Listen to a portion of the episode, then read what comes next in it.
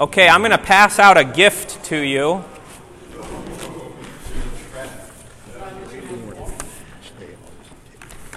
This is, I'm going to show you something in a minute.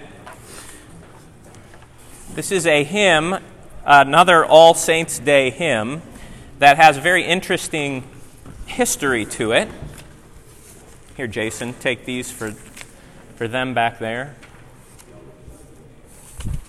How many of you know the hymn, Oh, how blessed are they whose toils are ended? Does anybody know that one off the top of their head? It's not very well known, is it? But I'm going to teach it to you here. And uh, this is an old, it was written in the 1600s, so you know it's good. Anything older than 300 years, if it's still around, must be worth preserving.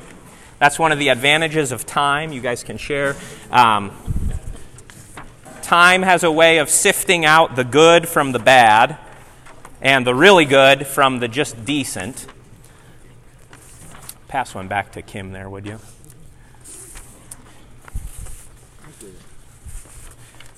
Can you share? I need a copy too. Uh, but for those of you who tell me that the hymnal is too small, I have something to show you. This is what your great grandparents brought to church. Okay, this is called the Evangelische Gesangbuch. Todd, translate. Evangelische, evangelical, Gesangbuch, songbook. The, it's the hymnal. It's, and evangelical is, that was the original term for the Lutherans, okay? So it's the Lutheran hymnal. Now, what's so great, I'm going to pass this around. I think, uh, Sue, this came from either you or Walter. Um, this is what, like, CFW Walther would have used. So um, you can always tell a Baptist when they come to church, what do they bring with them? A Bible. You can always tell a Lutheran because Lutherans bring their hymnals, or they used to right? We don't do that anymore. But it used to be everybody had their copy of the hymnal, and you could put it in your pocket. Doesn't quite fit in there. But you could bring your hymnal with you, and when it was time to sing, the pastor would say, Number 589. And you could read the hymn right out of there. So I'm going to pass that around. And of course, then in 1941, they made it a little bit bigger 1941. This is the, you know what this one's called? The, the Lutheran hymnal. The Lutheran hymnal, TLH. And I think we used this here at St. Paul's for many years. Um, then there was a blue one, a light blue one, that nobody really liked in 1980. I mean that. Nobody liked it. Organists didn't like it, pastors didn't like it, um, congregation members didn't like it. So in 2006, they made a new one and that's the one that we use. It's this color, which is the standard Lutheran color now burgundy, light purple, purplish red, the color of a bruise. That's what it is. Um, but this hymn that's in front of you has always been in our hymnals. Oh, how blessed are they whose toils are ended, except the verses in italics. The guy who wrote it wrote all these verses, but when the hymnal um, committee got hold of it, they chopped out the verses in italics. And the reason they did that is one, to save space. Who's got the hymnal? If your hymnal is that big, you've got to save space. So they said, these verses are unnecessary. We don't need them. And once it gets chopped out of one hymnal, then it gets chopped out of all the subsequent hymnals, okay? Which is too bad, because what this hymn is, is a conversation between the saints on earth and the saints in heaven. So the italicized verses, and I think this is probably what the committee thought, was well, that might be a little bit strange if people got the idea that the saints in heaven talked to us. Because that might open the door to all kinds of weird, um, you know, and that's true. If you try to consult the dead, we call that, what's the technical term for talking to dead people? Necromancy or divination. And the Bible says, don't do that. don't do that. Okay? But this is a poetic way of thinking about if the saints in heaven were to tell you what it's like, what would they say? And uh, what, you're gonna, what we're going to do is we're going to chop the room in half. This half of the room are the living, the earthly saints Okay? And if you're on this side of the line, you're the heavenly saints. Okay? So earthly saints over here, you still have lots to work on. Heavenly saints, you're at rest. And we're going to, I'm uh, both. I'm on earth. I have one foot in heaven and one foot on earth. What we're going to do is uh, sing this back and forth. We won't do the whole thing, but I just want you to get a feel for it. Let's. We're going to do verse one, verse two, verse three, verse four, and then you can just take it home. I don't want to spend all our time, but here's what it sounds like. Oh, how blessed are ye whose toils are ended who through death have unto God ascended. Ye have arisen from the cares which keep us still in prison. And I'm going to sing with both of you. Okay, so both the earthly saint and the heavenly saints.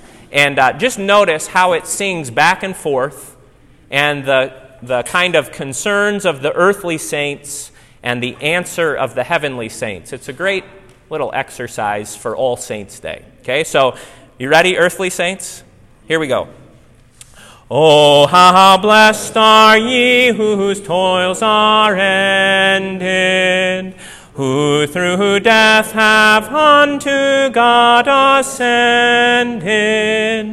Ye have arisen from the cares which keep us still in prison. Heaven's answer.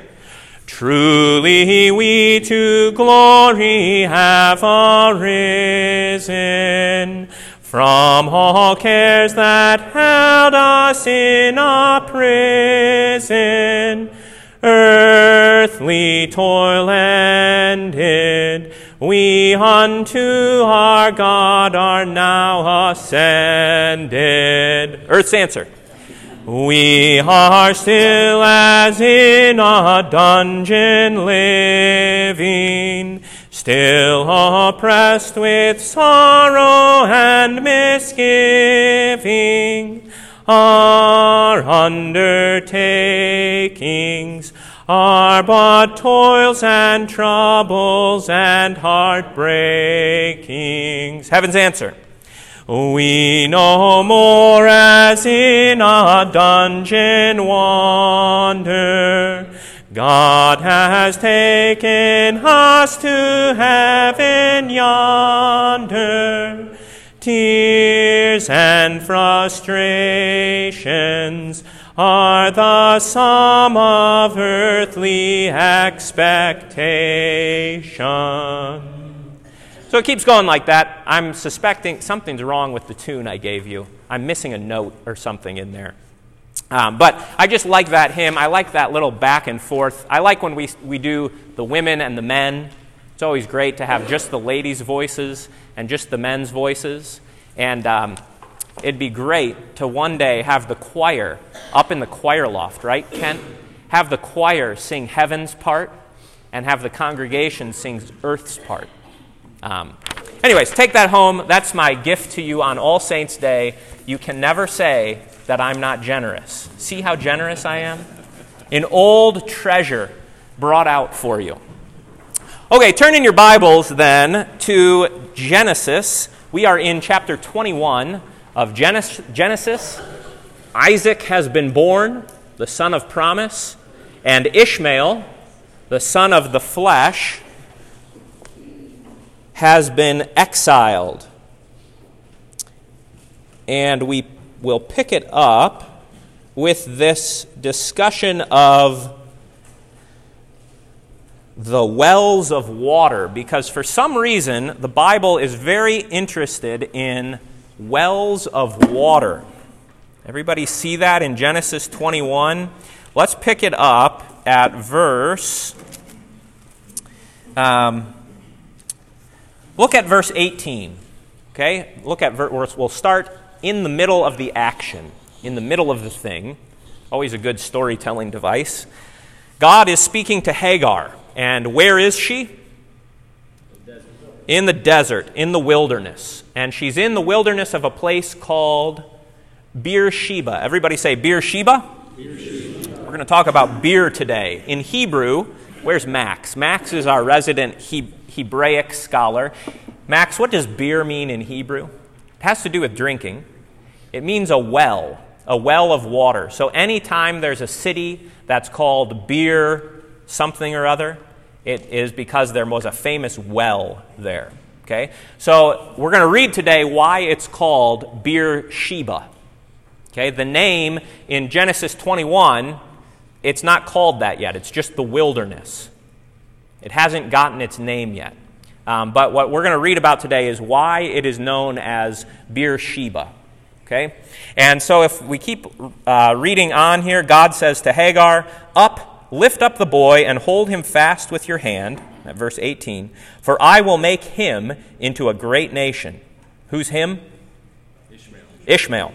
Then God opened her eyes, and she saw a well of water. Now, why doesn't it just say, this is good practice at paying attention to the way the Holy Spirit talks? Why doesn't it just say, she saw water? What's emphasized here? God opens her eyes. It's divinely given, right? She, God has, and it's repeated. God opens her eyes and she sees. You could, if all we were interested in is just the bare details, let's tell uh, the facts. Just give me the facts, right? Um, then it would just say, she saw a well of water. But we want to see this is a divinely provided well of water. And even the, the vision of it has to be given by God. Otherwise, Hagar's not going to find it. This is miraculous stuff, okay? So she opens her eyes, she sees the water. She went and filled the skin with water and gave the boy a drink. And God was with the boy, and he grew up. He lived in the wilderness and became an expert with the bow. Now, why that detail is there, I don't know. There's many things that uh, I have not figured out in the Bible. One of you has to figure out why the focus on the bow and arrow. And you can tell us next week. Sound good, Keith? All right, Keith's doing it.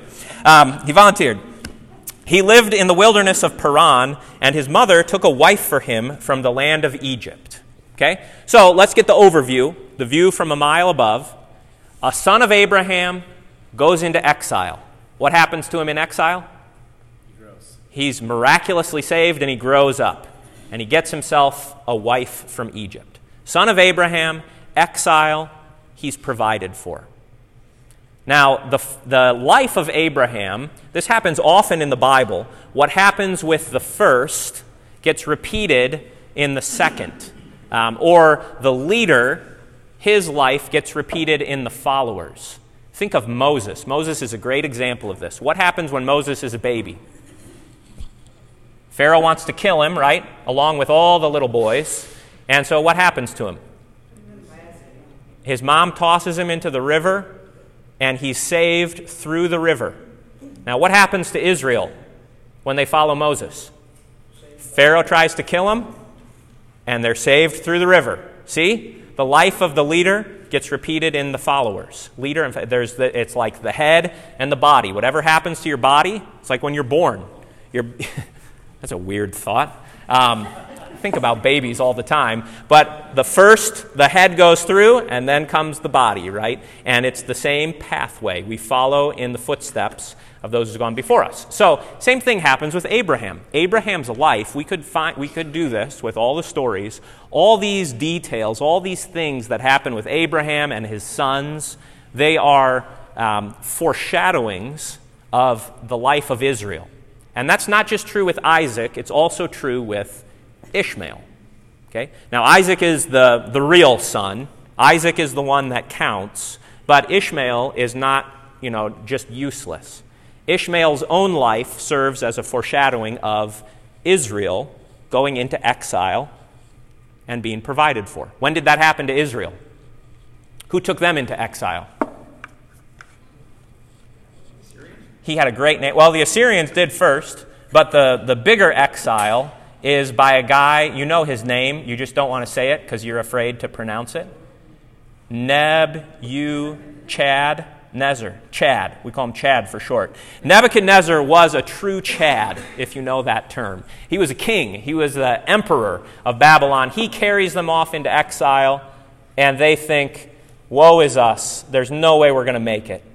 By the rivers of Babylon, there we laid down our harps. How can we sing the Lord's song in a strange land? And sure enough, they're provided for. They're taken care of, just like Ishmael. Okay. Now, for uh, Ishmael, the salvation comes through the well of water. And now we're going to hear the story of what else happens at this well of water. So, first, Ishmael is saved through it. The son of Abraham is saved at the water. Now uh, we get a little more of the story. Who wants to read for us uh, 21? Let's get the whole thing 22 through 34. Any volunteers? Go for it, Ben. At that time, Abimelech and Phicol, the commander of his army, said to Abraham, God is with you in all that you do. All right, pause. I'm going to interrupt you a bunch. Yep. Okay? Where, what, where have we seen Abimelech before? What was he doing last time he talked to Abraham? Took Sarah. Stealing his wife, right? And that didn't work out too well for him because what happened? When he stole Abraham's wife, Everyone went barren. everyone went barren, God closed the wombs, and he had a nightmare. He learned the fear of the Lord. This is what we pray that our leaders have nightmares. We want God to give them nightmares so that they learn the fear of the Lord. And I'm not even joking. That would be great. Uh, if, if people learn the fear of the Lord, doesn't matter how they learn it. Could be in a nice, gentle way, like your dad tells you, son, in this house we fear the Lord. Cool. But if your dad won't do that for you, then sometimes God has to come to you in a dream and say, You're a dead man. Right? You stole this man's wife, you're a dead man. Okay? So Abimelech learns the fear of the Lord.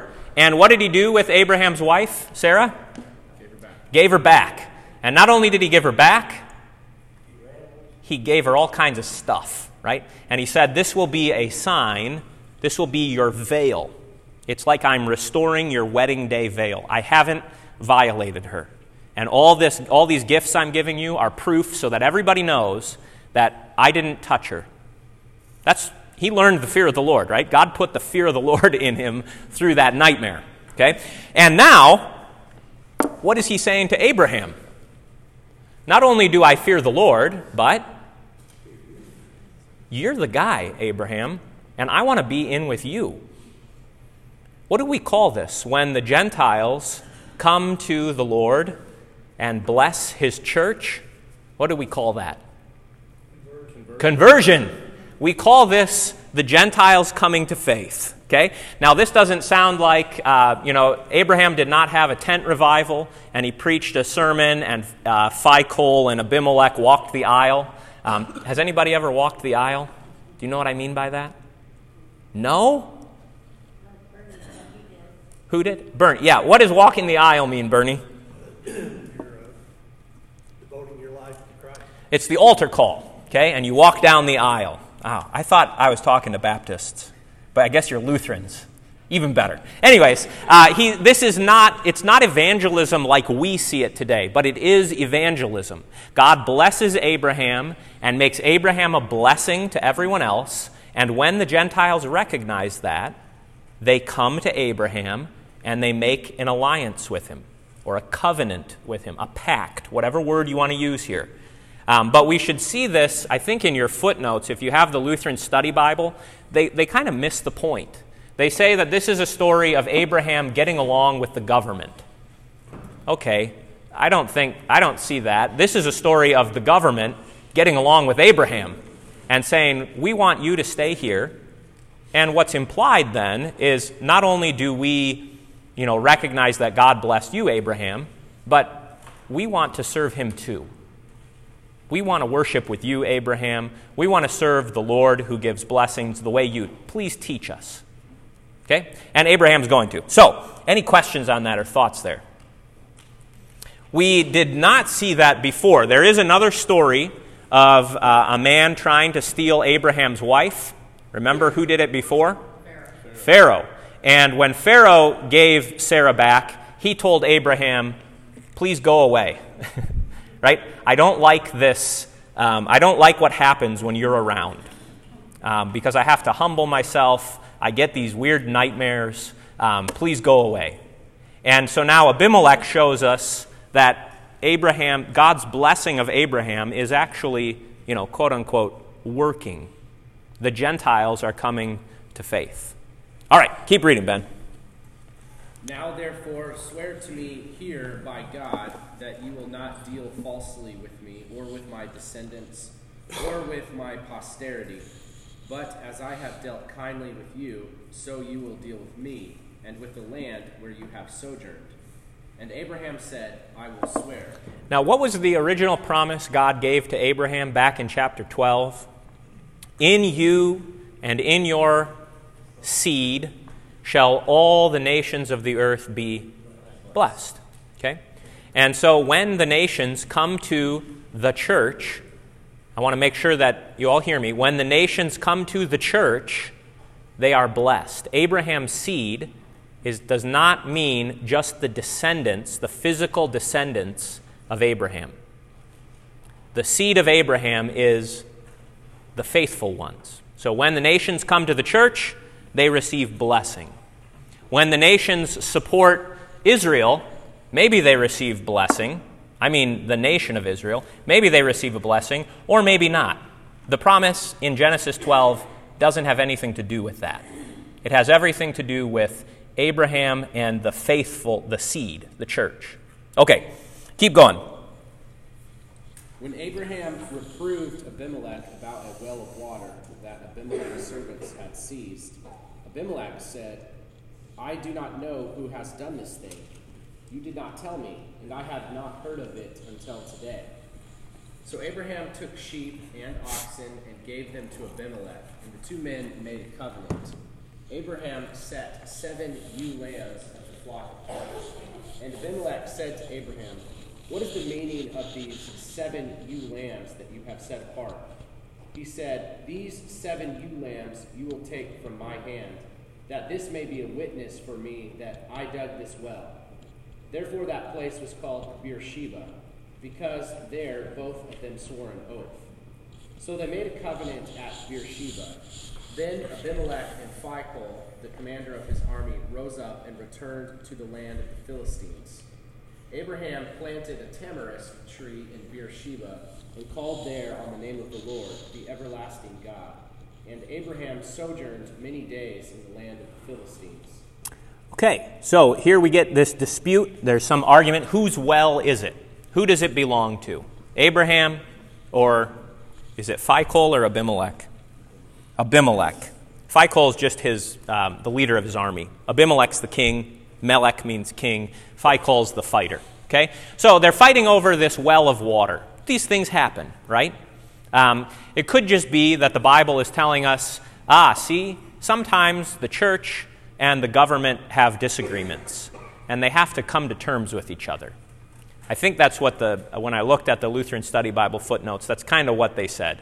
See, Abraham works with the government.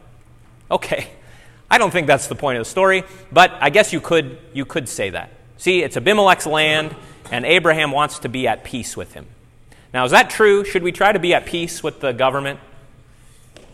Yeah, yeah, it's good. St. Paul says, as far as it depends on you, be at peace with everyone. Christians don't go around looking for fights. We don't go around with a chip on our shoulder trying to get, um, get everybody upset with us. We want to be peaceful, and uh, we even pray, you know, that we may lead peaceful and quiet lives with integrity. Okay, so that is true. That is part of the Bible's teaching. I just don't think that's what this story is about. Okay? This story is much more interested in the business of the wells and the water. Okay? So before, and there's mention of it here, every place that Abraham set up camp, what did we notice about before? Back like when he first came into Canaan? Remember we did a whole song and dance all about trees. trees. And there's a mention of a tree here, right? Abraham plants a tamarisk tree. Again, why do we need to know that?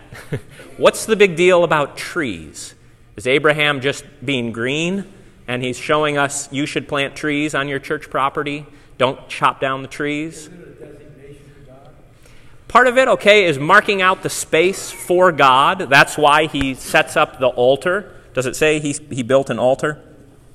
Doesn't say he built an altar, but the tree is symbolic of the altar. Everywhere before that he had an oak tree, he also had an altar. And what you do at an altar is you call on the Lord. You have organized worship. Not just, hey, we all, uh, in our, in Abraham's camp, we all spend five minutes in the morning with our quiet time. Quiet time is good. Personal prayers are good. Private devotion is a beautiful thing. Um, but what Abraham's setting up is organized public corporate worship. And uh, notice the name. Who do they call on? the Lord, the everlasting God. Um, we talked about this last week. Lord, whenever you see that Lord, all caps, in the Bible, what's the Hebrew word behind that? Yahweh. Yahweh. And the emphasis with that name is He is the one who keeps His promises. The Lord is the promise keeper. He, um, he makes promises and He follows through, He keeps them. So Abraham is, in, in essence, he's saying, hey, God promised me things, and he's keeping his promises. Now I've got my son Isaac. The nations are being blessed through me. I might not possess the land yet, but it's coming. I, tr- I trust him. He makes good on his promises. I trust him. And uh, these, these uh, Philistines are coming in as well.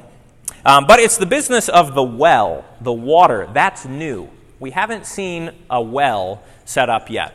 And there's a little bit of a play on words, which is always fun. It's always fun to have a pun.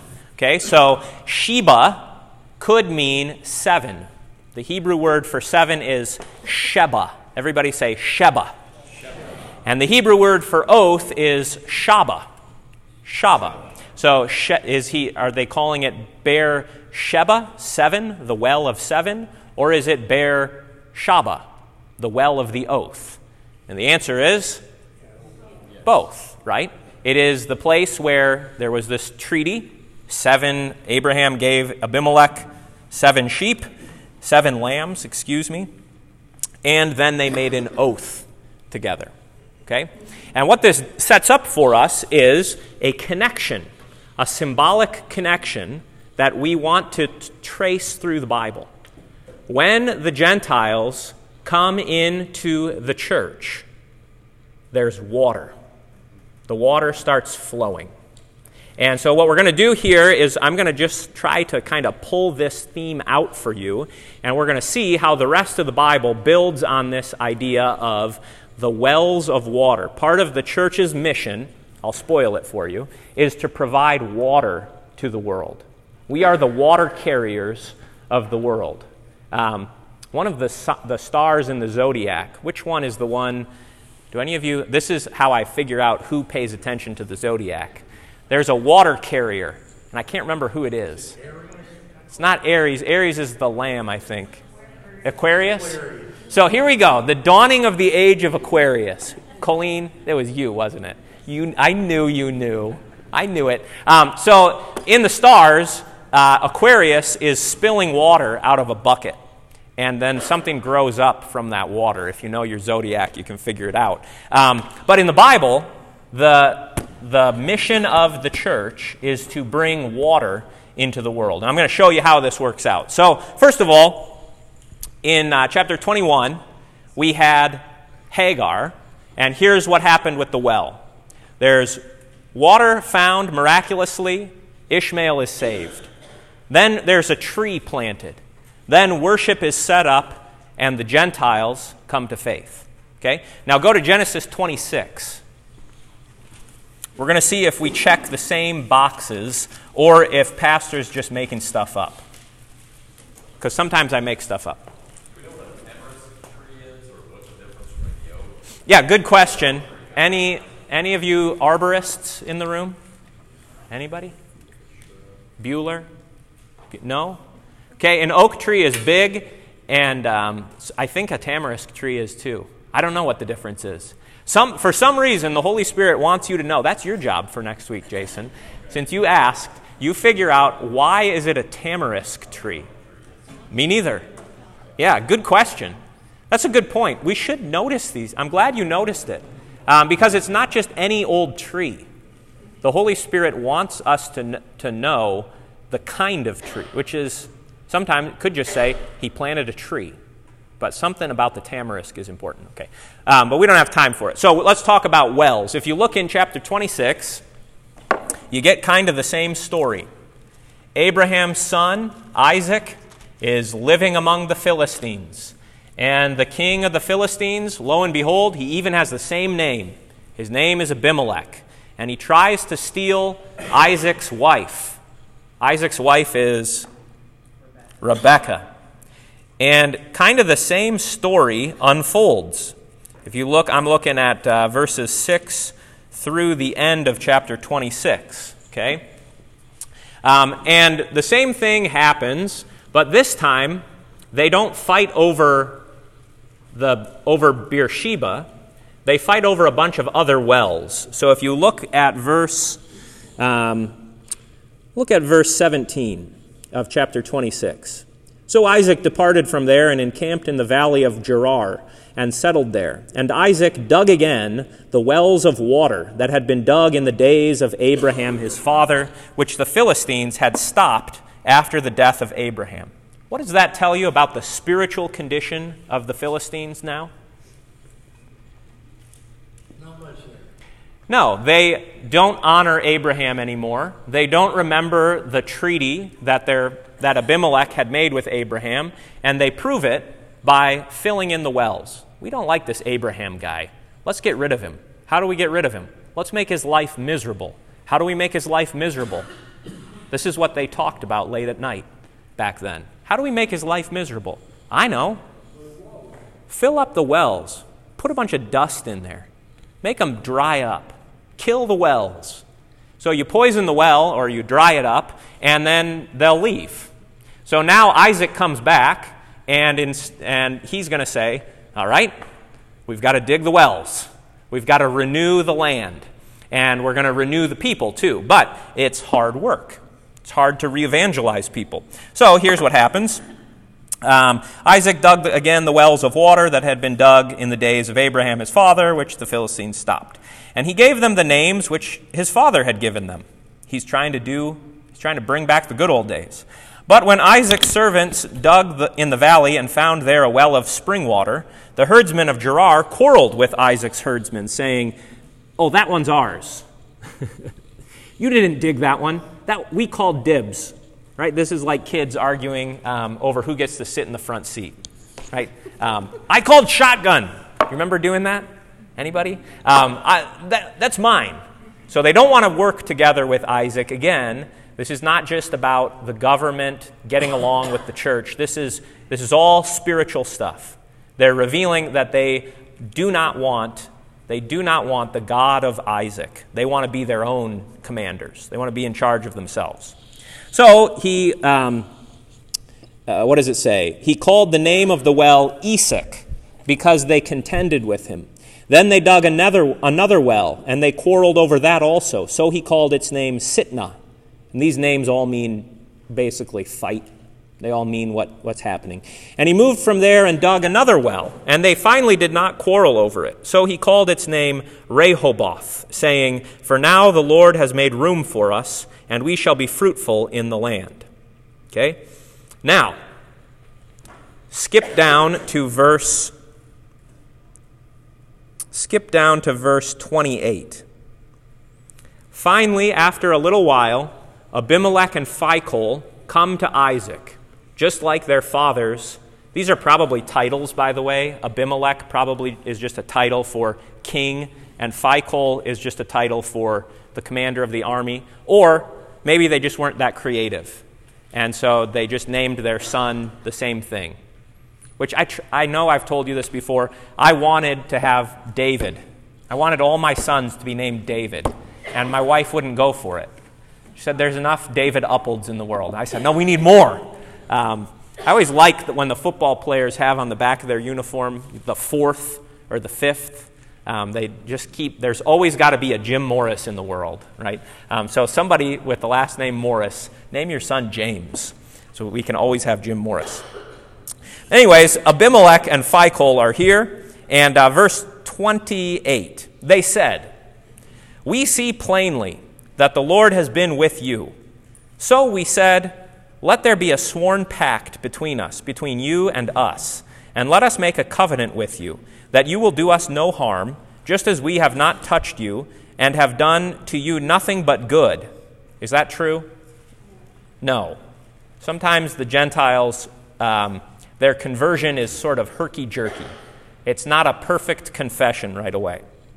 Anyways, we never did anything wrong to you and have sent you away in peace. You are now the blessed of the Lord. So, what do they recognize here? He's the blessing. Isaac is blessed by the Lord, and if we want to share in the blessing, we've got to come in with Isaac. Okay? So, Isaac is recognized as the blessed one. Check that box. When the Gentiles come to faith, what are we expecting? There's going to be some water. All right, keep going. So he made a feast. He made them a feast, and they ate and drank. In the morning they rose early and exchanged oaths. And Isaac sent them on their way, and they departed from him in peace. That same day, Isaac's servants came and told him about the well that they had dug, and said to him, We have found water he called it Sheba. So Sheba, Shaba, Shiba, they're all the same word. The vowels in Hebrew are just sort of, they're just kind of there. You make them up as you go along. But it's the consonants that count. Sh, ba, ha. All, this is all the same stuff. Shiba, Shaba, Sheba. Yes?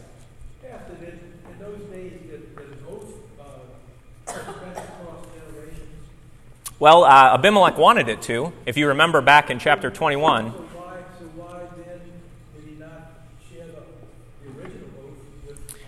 Well, because sometimes, this didn't happen to you, but um, sometimes sons don't listen to their dads.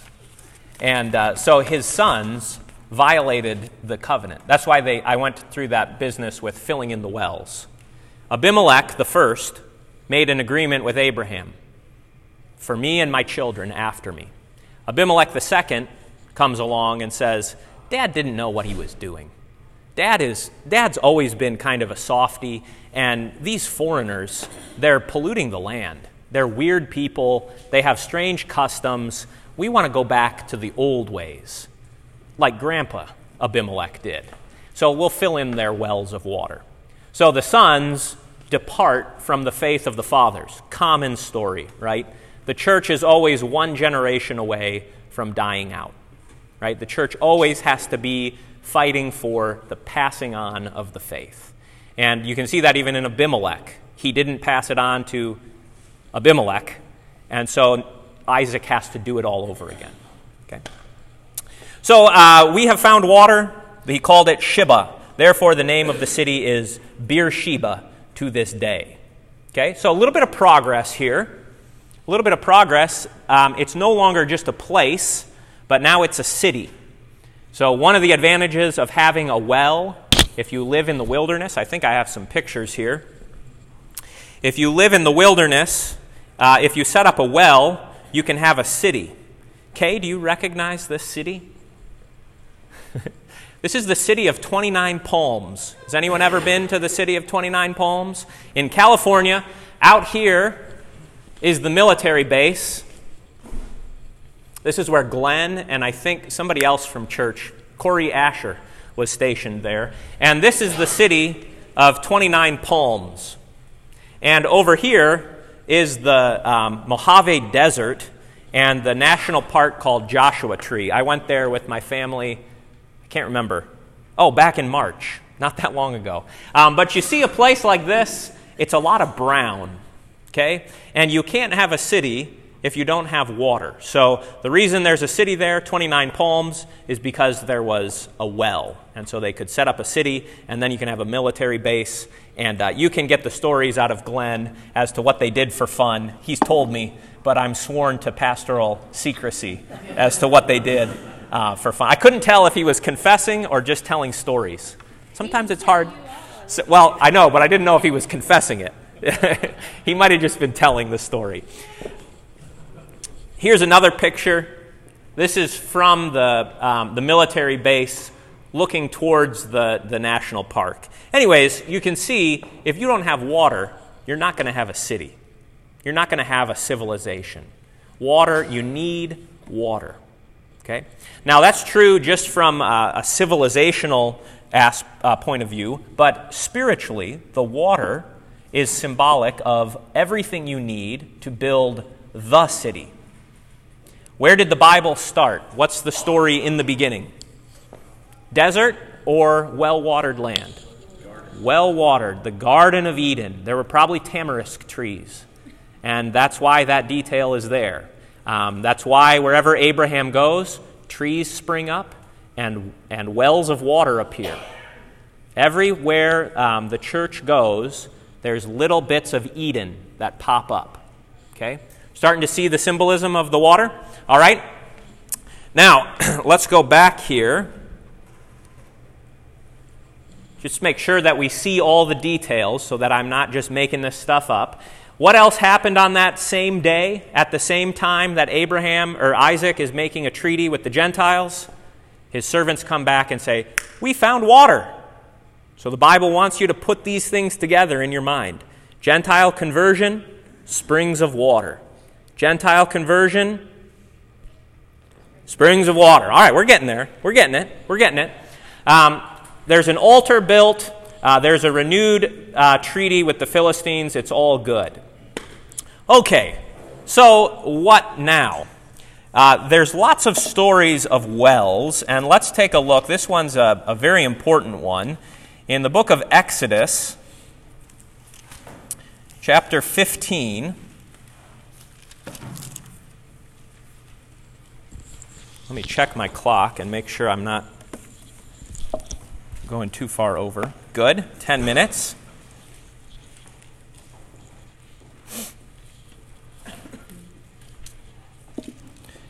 Genesis 15, or I'm sorry, Exodus 15. Who's got verse 22 through 27? Who's got it there? Go ahead, Scott. Read it nice and loud. Then Moses made Israel set out from the Red Sea, and they went into the wilderness of Shur. They went three days in the wilderness and found no water. When they came to Marah, they could not drink the water of Marah because it was bitter, therefore it was named Marah. And the people grumbled against Moses, saying, What shall we drink? And he cried to the Lord, and the Lord showed him a law. And he threw it into the water, and the water became sweet. There the Lord made for them a statute, a statute and a rule. There he tested them, saying, If you will diligently listen to the voice of the Lord your God, and do that which is right in his eyes, and give ear to his commandments, and keep all his statutes, I will put none of the diseases on you and that, that I put on the Egyptians, for I am the Lord your healer. Then they came to Elim, where there were twelve springs of water and seventy palm trees, and they camped there by the water. Okay, so not quite 29 palms, 70 palms. Now, why doesn't the Bible just say, there, there was a lot of water and a bunch of palm trees? Specificity makes things more interesting. Okay, so part of it is the Holy Spirit's not boring, and He wants you to remember specific numbers. Maybe the people were really interested in the specific numbers, but there's more to it than that. The Spirit does not just write these things down so that they're interesting. They are interesting, but why, what else, when you hear 12 and 70, you ought to put some things together? 12 tribes, 12 disciples. Israel is 12. Okay? So 12 tribes. And what do we think of when we hear 70? Complete. Okay, it has something to do with 7. 7 times 10 makes 70. And we know 7 is like the complete time. So maybe it's complete. What else are there 70 of? Oh, you haven't counted things in the Bible. You have to count things. In Genesis 10, there are listed all the nations of the world. Guess how many of them are listed?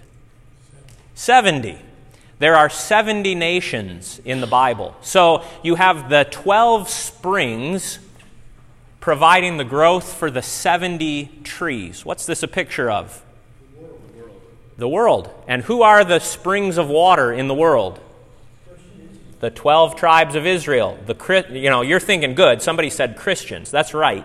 But if we're going to stick with it here, the tribes of Israel are the springs of water that cause the nations to grow. Okay? So you get this picture. If we're going to be, we're going to see our mission as a church in the Bible, here's one way to think of it we are providing water to the nations. A nation that cuts itself off from the church is eventually going to dry up, it's going to wither up. Just like, and you can do this with your individual life, what happens to a Christian who cuts himself off from the church? He runs out of water, right? For a while, maybe he can keep on going for a little bit, but eventually withers up. Blessed is the man who does not walk in the counsel of the wicked, nor sit in the seat of scoffers, right? But his delight is in the law of the Lord. On his law he meditates day and night. He is like a tree planted beside a stream of water. That's the Christian in the church. And that's the church in the world. Okay? I'm going to show you a couple pictures here, if the internet cooperates with me. So, um, what, the, what the patriarchs dug up in the land, now the tribes of Israel are, in a sense, in themselves. And this was pictured for them in the tabernacle. You can't see it real well here, but this little bowl was full of water. This is the well of water where the priests would wash their hands. And they didn't dip their hands into the water. Why not? Because then you'd mess up all the water. So the water had to come down from above onto their hands. They washed their hands and they washed their feet, and so they could go in and out of the tabernacle. If they didn't, they'd die. Okay? Um, so in the tabernacle, you get the water. You also have trees in the tabernacle. The tabernacle was a traveling oasis. The trees are found in all of the wooden beams. I don't know how many there are. There's probably not 70. That would be too perfect. Um, but maybe there were 70 trees there. Um, the tree is also found inside in the lampstand. And I think somewhere in here, check out these pictures. Here's the, t- the temple. Here's this gigantic basin of water. It was something like, how tall was it? I think I have, yeah, the stand of water. It's called the Sea of Cast Metal. So it was 10 cubits in diameter. How, many, how big is that? 15 feet. Okay, so imagine two of me, two and a half of me put together here. It's a huge amount of water. Okay? 15 feet in diameter, and it's seven and a half feet tall. So if you're a priest and you walk up to that thing, you got to look up. And the water comes down, they wash their hands, they wash the sacrifices. Everything gets washed off with this water. Guess what it's on top of? 12 oxen. Why 12? 12 tribes. The point is supposed to be repeated again and again so that we remember Israel, the church, is bringing water to the nations. And if they don't get it from us, they're not going to get it. Okay?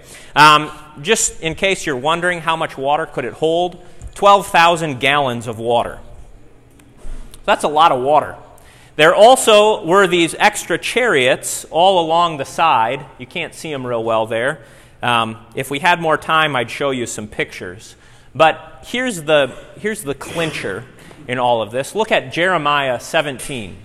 Here's what God says Those who depart from me shall be written in the earth, for they have forsaken the Lord, the fountain of living waters. And again, it says, My people have committed two evils. They have forsaken me, the fountain of living waters, and they have hewn themselves cisterns, broken cisterns that can hold no water. So the water that flows into Israel comes from God Himself. Now, this, hopefully, I'm, I'm trying to give you the background so that when we come to the words of Jesus, we can say, well, of course he would say something like that. Instead of saying, why does this man say so many strange things? Okay? So this is what it says in John 7. On the last day of the feast, the great day, Jesus stood up and he cried out, If anyone thirsts, let him come to me and let him who and let him drink who believes in me, just as the scripture says, out of his belly shall flow living waters. All right? So who is the well of salvation? Jesus is. Now, there's this wonderful ambiguity in this verse. It could also be translated this way. On the last day of the feast, the great day, Jesus stood up and cried out, If anyone thirsts, let him come to me and let him drink. Period. You could put a period in there. Whoever believes in me, just as the scripture says, out of his belly shall flow rivers of living water. So, where does the water come from now? The Christian. Jesus is the well of water, and so are you. Right? So, in your life, in your work, in your job, in your family, this is what your Christian witness does. You are the well of salvation flowing out into the world. We do it collectively as a church, and you do it individually in your own lives. How does that work? What kinds of things am I talking about? How do you provide water to other people? Your witness, your words. How else? Your actions, right? The fruit of the Spirit love, joy, peace, patience, kindness, goodness, faithfulness, gentleness, self control, all that good stuff. Your, your Christian acts of mercy and charity. All of these things are part of the water going out into the world. Okay? Um, so you see how some simple thing like they dug a well of Beersheba, it's actually connected with all kinds of stuff um, throughout the Bible. And the great thing here, Abraham dug a well, and what did the Gentiles do to it? Filled it with sand. Isaac dug a well, and probably eventually the well ran dry. Jesus digs a well, he opens a well, and nobody can fill it up. Nobody can stop up the well. Nobody can stop Jesus uh, from bringing his water, the, the gift of the Spirit, into the world. Okay? So we'll stop there. Next week we'll go on. Next week is chapter 22, which is the big chapter Abraham offering his son Isaac. All right? Let's pray. Lord Jesus, we thank you that you have opened for us uh, the well of salvation and that you've given us to drink from your Spirit who brings us into the church and makes us to be little wells of flowing water. We pray that our witness would be renewed uh, so that the nations all around us, and especially our own nation, uh, may come to you and may know you better. In your name we pray. Amen.